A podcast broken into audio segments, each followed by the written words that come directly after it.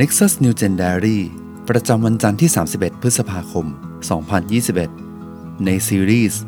ในสวนของพระเจ้าวันที่ 1 ดอกหญ้าฝรั่งแห่งทุ่งชาโรน ในปฐมกาลบทที่ 1 ข้อที่ 11 ถึงข้อที่ 13 พระเจ้าตรัสว่าแผ่นดินจงเกิดพืช คือธัญพืชที่ให้เมล็ด และต้นไม้ผลที่ออกผลตามชนิดของมัน และมีเมล็ดในผลบนแผ่นดิน และก็เป็นดังนั้น แผ่นดินก็เกิดพืช คือธัญพืชที่ให้เมล็ดตามชนิดของมัน และต้นไม้ที่ออกผลมีเมล็ดในผลตามชนิดของมัน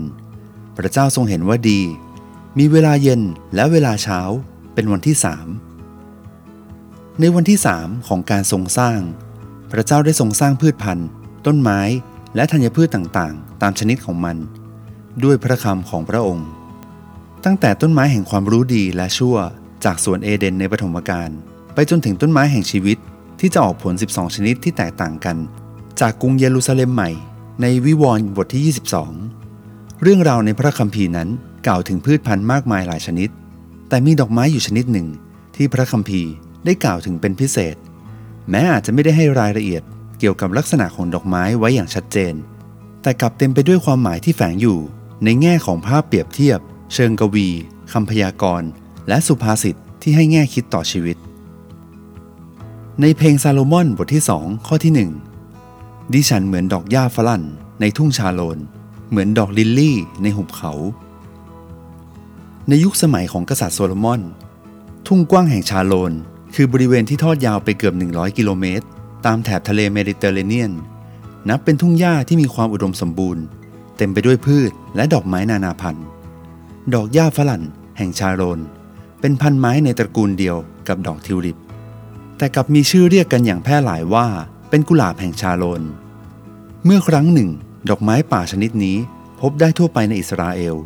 แต่ปัจจุบันกลับแทบหาพบไม่ได้ มันสามารถทนทานต่อความเค็ม และเติบโตได้ในพื้นที่ที่แห้งแล้งและหนาวเย็น ดอกฝรั่งแห่งชาโลนสามารถโตได้สูงถึง 30 เซนติเมตร ดอกของมันมีสีแดงสวย และดูสมมาตร น่าสนใจว่าทำไมดอกไม้ชนิดนี้จึงได้รับการเปรียบเทียบ และกล่าวถึงในพระธรรมเพลงซาโลมอน เป็นสัญลักษณ์แทนความรักที่มากล้นของผู้พูด จนเป็นแรงบันดาลใจให้เกิดบทเพลงฮิม ดังเดิมชื่อ Jesus Rose of Sharon ที่บรรยายถึงพระเยซูว่าทรงเป็นดอกหญ้าฝรั่งแห่งทุ่งชาโรน แม้จะมีการคาดการณ์ว่า ผู้พูดในบทเพลงซาโลมอนนี้จะเป็นหญิงสาวชื่อชูลาไมต์ซึ่งอาจเป็นเจ้าสาวของกษัตริย์โซโลมอน แต่หลายคนเชื่อว่า พระธรรมตอนนี้นั้นเป็นภาพเปรียบเทียบสะท้อนถึงพระเยซูคริสต์ที่ทรงเป็นเจ้าบ่าวของคริสตจักร ดอกกุหลาบนั้นถือเป็นดอกไม้ที่เป็นตัวแทนแห่งความรัก ถือเป็นดอกไม้ที่สมบูรณ์แบบที่สุดในหมู่มวลดอกไม้ พระเยซูเองก็เช่นกัน